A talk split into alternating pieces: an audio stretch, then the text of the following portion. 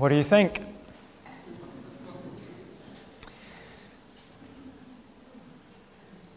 Are those leaders whose faces are on the screen, are they in position because God put them there? All of them? Even Vladimir Putin? Even North Korea's leader? Kim Jong un? What about this leader? Does anyone know who that is? Nero, yep. The Roman Emperor Nero, who was ruling at the time when Paul wrote his letter to the Romans. Did God put Nero in place? Well, that's one of the questions Paul is going to address this morning. We are looking at Paul's letter to the Romans, and at the moment we're in a section of Romans that deals with living the gospel. If you were here a couple of weeks ago, we began this section in chapter 12, and this is how Paul introduced the section. In chapter 12, verse 1 Therefore, I urge you, brothers and sisters, in view of God's mercy, to offer your bodies as a living sacrifice holy and pleasing to God. This is your true and proper worship. That was the introduction. Chapters 12 to 15 show us how to live in view of God's mercy. Specifically, His mercy shown through Jesus Christ, who died as an atoning sacrifice for our sins. That's the greatest display there's ever been of God's mercy. And in response to that mercy, we are to live lives of total worship. And this morning, we're going to discover that our attitude to government is to be part of our worship. We're going to read in Romans chapter 13. So if you haven't turned there, it's page 1140 or in the large print Bibles 1762. We'll read verses 1 to 7 of Romans 13. Let everyone be subject to the governing authorities. For there is no authority except that which God has established. The authorities that exist have been established by God. Consequently, Whoever rebels against the authority is rebelling against what God has instituted. And those who do so will bring judgment on themselves. For rulers hold no terror for those who do right, but for those who do wrong. Do you want to be free from fear of the one in authority? Then do what is right, and you will be commanded. For the one in authority is God's servant for your good. But if you do wrong, be afraid. For rulers do not bear the sword for no reason.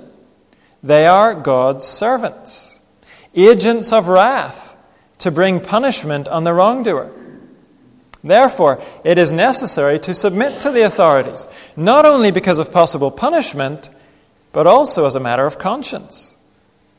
This is also why you pay taxes, for the authorities are God's servants who give their full time to governing. Give to everyone what you owe them. If you owe taxes, pay taxes. If revenue, then revenue. If respect, then respect. If honor, then honor. This is God's Word. And God's Word tells us we are to worship God by submitting to government. Now, we'll have to think carefully about what it means to submit to government, about the kind of submission we are called to as Christians. But Paul begins here by telling us why we're to submit. In verses 1 and 2, we are to submit to the government for God's sake. Verses 1 and 2 will flesh this out for us. But first, notice who Paul is talking to here. In verse 1, let everyone be subject to the governing authorities. That means you or I are not the exceptions to what Paul is saying. You may have voted Labour at the last election or UKIP. But you are not exempt from the call to submit to your Tory and Lib Dem government. Why?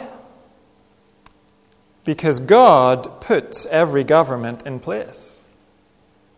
That's why we're to submit to government for God's sake. Look again at the middle of verse 1. There is no authority except that which God has established. The authorities that exist have been established by God. Consequently, whoever rebels against the authority is rebelling against what God has instituted. Of course, from our perspective, we look at rulers and world leaders, and they may have come to power through a democratic process or through a military coup or because they're just next in line to inherit the power. But the Bible tells us that in every case, the hand of God is behind the process. The book of Daniel tells us the Most High is sovereign over all kingdoms on earth and gives them to anyone he wishes. Now, does that mean God excuses the evil that some rulers do? No. But it does mean all rulers, without exception, have been put in their position by God.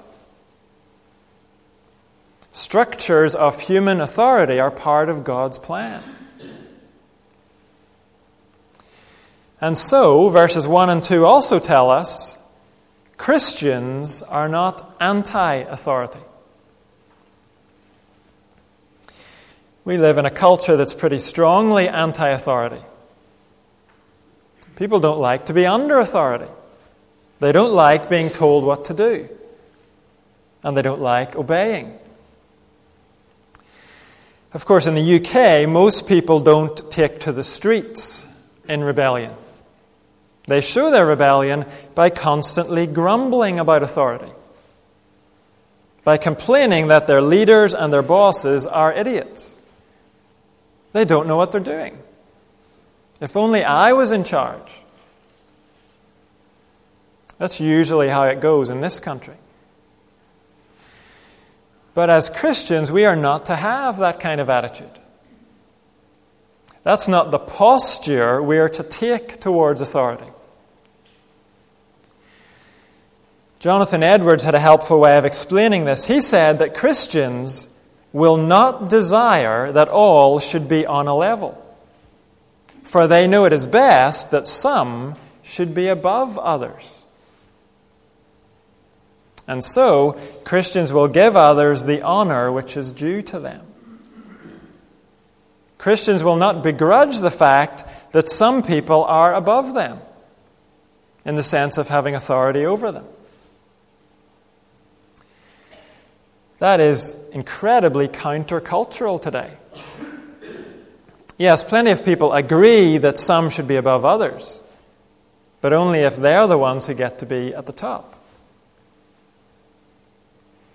How many today are willing to honor others as superiors and submit to them? They might show deference to their superior's face, but how many honor their superiors behind their superior's back?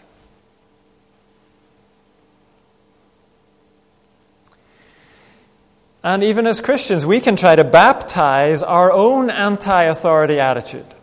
We can try to excuse it by saying, well, we have a godless government. Look what they're doing chiseling away at our Christian freedoms undermining biblical marriage. And we might say, my boss if only you knew him or her, is unreasonable and ungodly. My leaders don't deserve my respect. And so we try and justify what's really an anti authority attitude.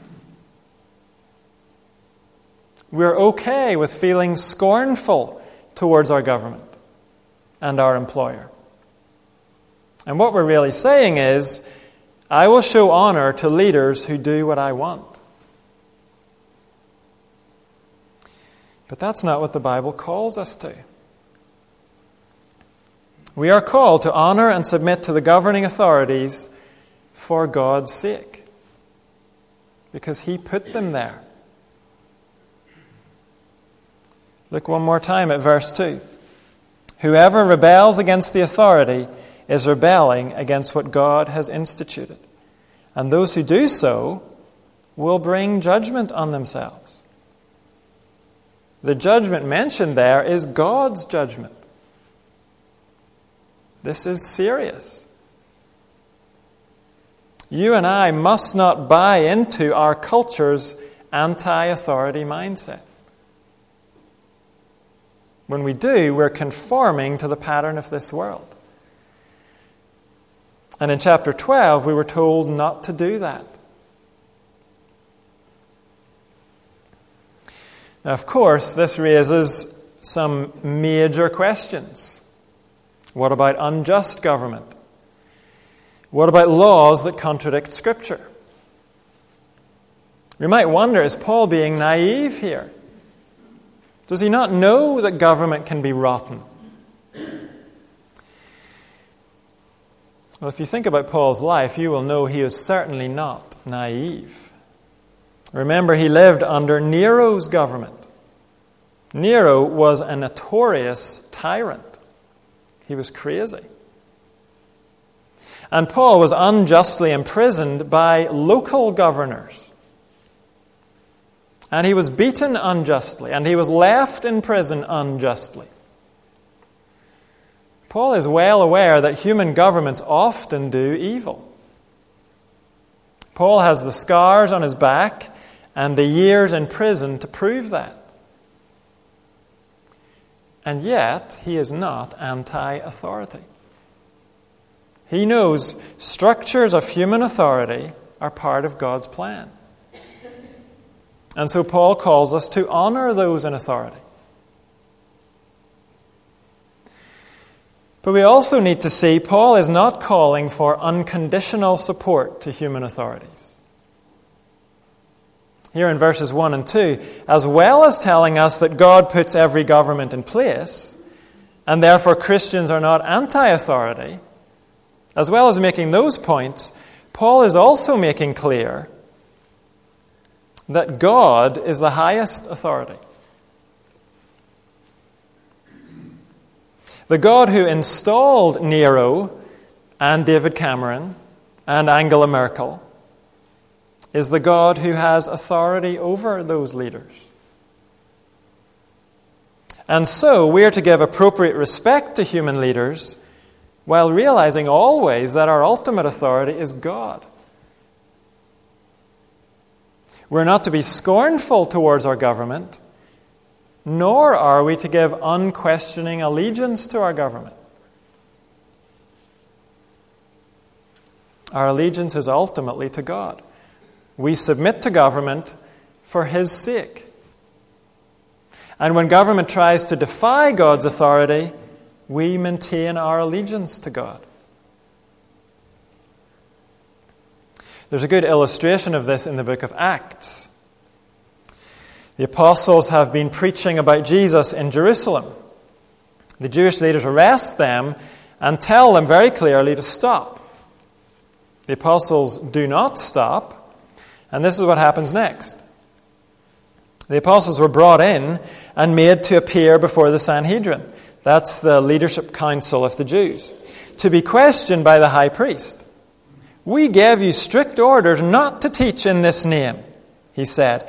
Yet you have filled Jerusalem with your teaching and are determined to make us guilty of this man's blood.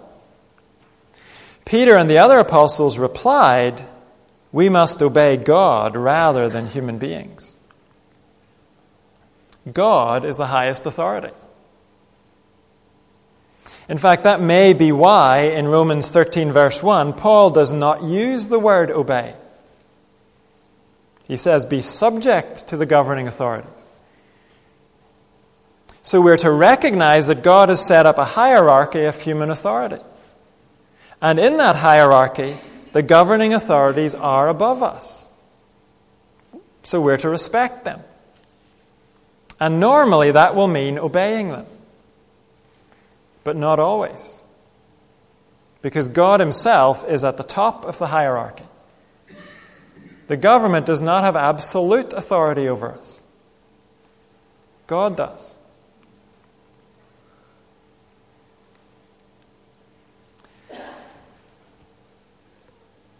Why has God instituted human governments? What are they there for? Well, that's what Paul turns to in verses 3 to 5. In these verses, he explains the responsibility of government. Verse 3 For rulers hold no terror for those who do right, but for those who do wrong. Do you want to be free from fear of the one in authority? Then do what is right, and you will be commanded. For the one in authority is God's servant for your good. But if you do wrong, be afraid, for rulers do not bear the sword for no reason. They are God's servants, agents of wrath to bring punishment on the wrongdoer. In these verses, Paul is not stating the way things always are. He's explaining the way they are supposed to be. And John Stott sums up verses 3 and 4 like this He says, The state's functions are to promote and reward the good and to restrain and punish the evil. That's what they are there for. And we've seen before that good and evil are determined by God's standard. What is good is what's according to God's good pleasing, and perfect will. Everything that's against His will is evil. And God's will is not something you and I have to guess at. We don't have to wait for an angelic visit before we can know God's will. God's will is set out for us in the Bible. A couple of very obvious examples are do not murder and do not steal. God has given government the responsibility of punishing murderers and thieves. You and I do not have that responsibility. We saw that last week at the end of chapter 12, in chapter 12, verse 19. Do not take revenge, my dear friends, but leave room for God's wrath. For it is written, It is mine to avenge. I will repay, says the Lord. You and I are not to avenge evil. That's God's right. And He has, in part, delegated that authority to the government and the law courts. Look again at chapter 13, verse 4. If you do wrong, be afraid, for rulers do not bear the sword for no reason. They are God's servants, agents of wrath, to bring punishment on the wrongdoer. We know from earlier in Romans that there will be a final, definitive outpouring of God's wrath. That will take place at the end of this age. There's plenty of sin that goes unpunished during this age, but it will be punished. So there will be a final day of God's wrath, but Romans also told us God's wrath is being poured out today, too, in a lesser way. And now we learn that happens partly through human governments punishing wrongdoers. When verse 4 says rulers bear the sword, it means they have the authority to punish wrong. And when they do, it's an expression of God's wrath against wrong. Now, is Paul suggesting that when Nero punished criminals, he thought of himself as God's agent of wrath. No, I'm sure that thought never entered Nero's mind. And yet, when Nero punished evil, he was serving God. And the reverse of that is also true. When a ruler refuses to punish evil, or starts punishing what God says is right, and dealing out injustice, at that point the ruler is failing in his or her God given responsibility. This is what God says through the prophet Isaiah Woe to those who make unjust laws, to those who issue oppressive decrees, to deprive the poor of their rights, and withhold justice from the oppressed of my people, making widows their prey and robbing the fatherless. God has not put the sword in rulers' hands so they can use it for injustice and oppression. He will hold rulers accountable for how they use the power He's given them. The God who puts governments in place also sovereignly removes governments.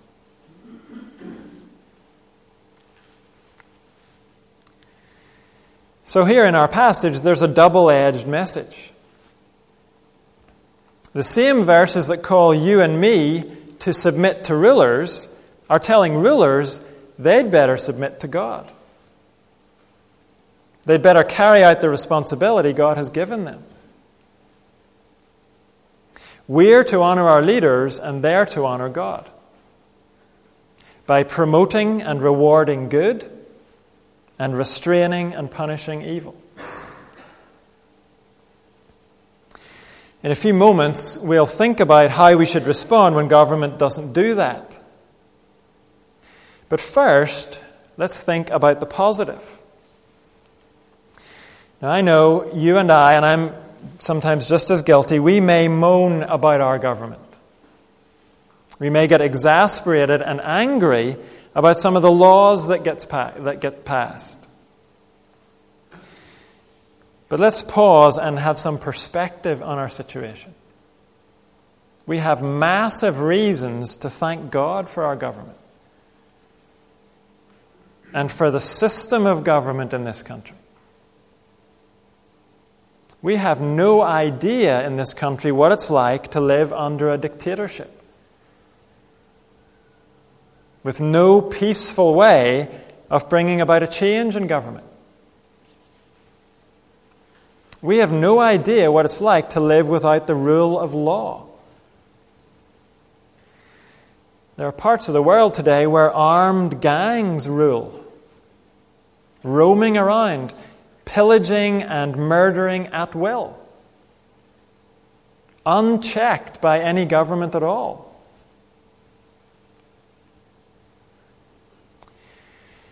We have no idea what it's like to have to pay bribes for normal services, or else go without those services.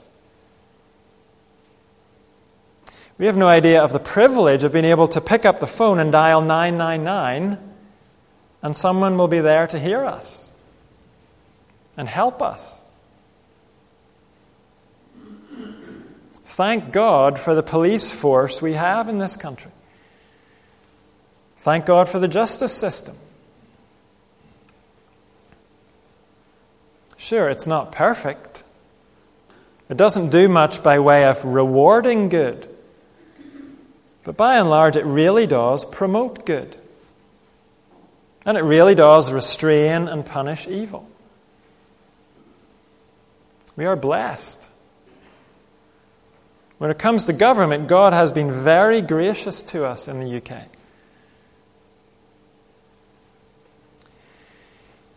So, then, that being the case, how do you and I submit to government? That's what verse 1 called us to do.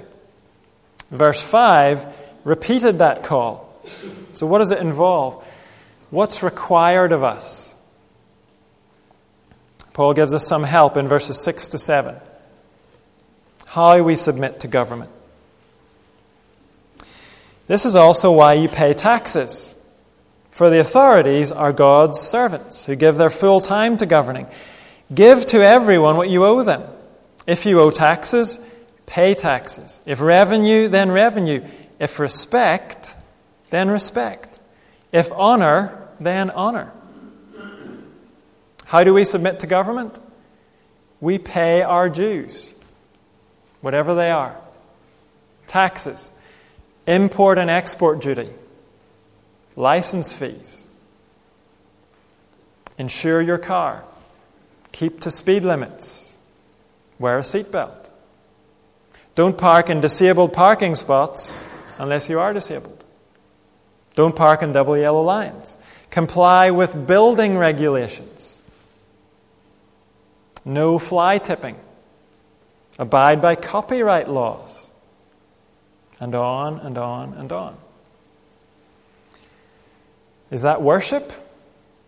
Yes, it is. The authorities that exist have been established by God. We honor Him by keeping the speed limits those authorities set and by putting our rubbish where they tell us to put it. And we honor him by doing it all graciously and respectfully. We are not worshiping God if we swear at the traffic warden, or if we shout down the phone to the lady from the council. We are not worshiping God if we shred our bosses behind their backs. That's being conformed to the pattern of this world. If you have a proper complaint, make your complaint the proper way and with respect. Your boss was put there by God. Now, they are responsible to God for how they exercise their authority. Your responsibility and mine is to respect their position of authority. Again, that does not mean you give your boss unconditional obedience. It does mean you give unfailing respect to your boss, even when you're disagreeing or making a complaint.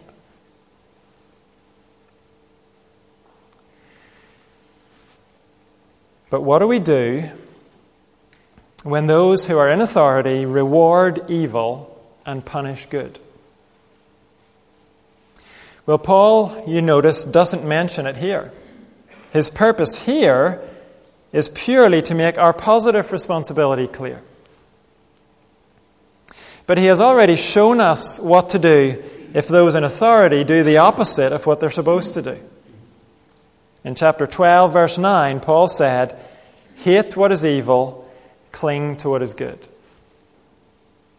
When those in authority defy God's good, pleasing, and perfect will, at that point we do what the apostles did in Acts. We obey God rather than human beings. And Daniel gives us an example of how to disobey government. As a young man, Daniel was taken into exile from Jerusalem to Babylon. At one point, King Darius of Babylon signed a decree, and the decree said that no one was to pray to anyone apart from Darius. If they did, they'd be thrown to the lions. Clearly, very clearly, that was an evil decree. God's people needed to disobey it. How did Daniel go about his disobedience? Well, this is what we're told.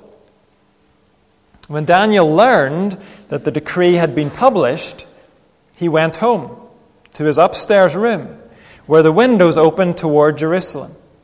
Three times a day, he got down on his knees and prayed, giving thanks to his God, just as he had done before.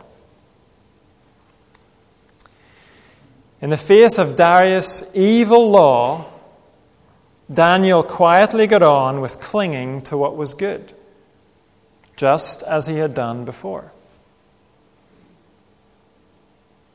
And the consequence was he was thrown to the lions. If you or I are going to disobey, we have to be ready to accept the consequences of our disobedience.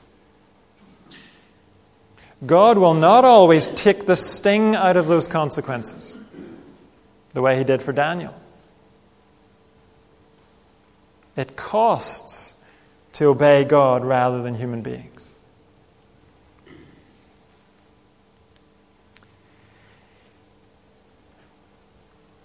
We've mentioned the possibility of disobedience to rulers.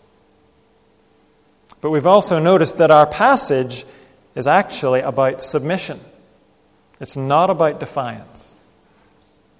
Structures of human authority are part of God's plan. Normally, our responsibility is to respect and honor those authorities by obeying them.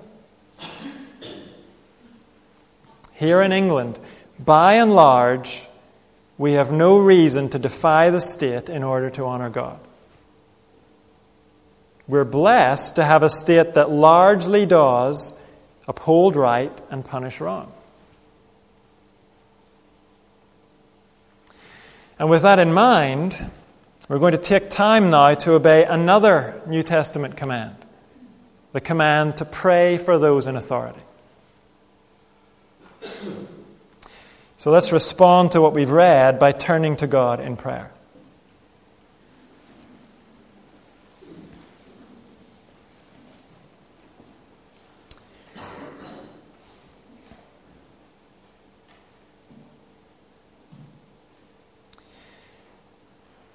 Lord God, we acknowledge that sometimes, sometimes for good reasons and sometimes for bad reasons, we find it hard to accept what we've read in these verses. But we acknowledge that you have set up governing authorities to preserve order in this world. And we first of all thank you for the system of government in this country. For all of its imperfections, we are thankful. We're thankful for a system that allows us to have some say in those who represent us. We're thankful for a system of justice that is not corrupted by bribery. We're thankful for a police force that is held accountable and that works to uphold the law rather than operating outside the law. And we pray now for the current Parliament and especially for our Prime Minister and his cabinet. We ask that under their authority, we will be able to continue living peaceful and quiet lives in all godliness and holiness. We pray that they will increasingly promote and reward good and restrain and punish evil. We pray that under their authority, we will not be hindered in carrying out our responsibility to be your witnesses, to proclaim your word, and to live according to your word. And if the time ever comes when, in greater or lesser ways, we must defy our rulers or our employers in order to honor you,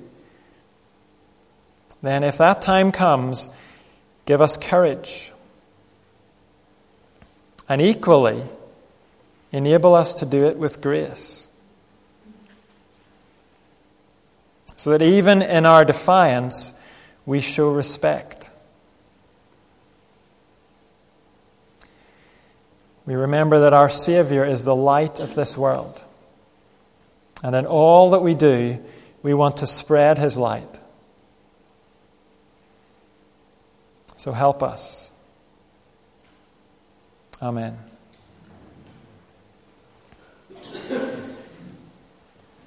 Our final songs remind us that God Himself is the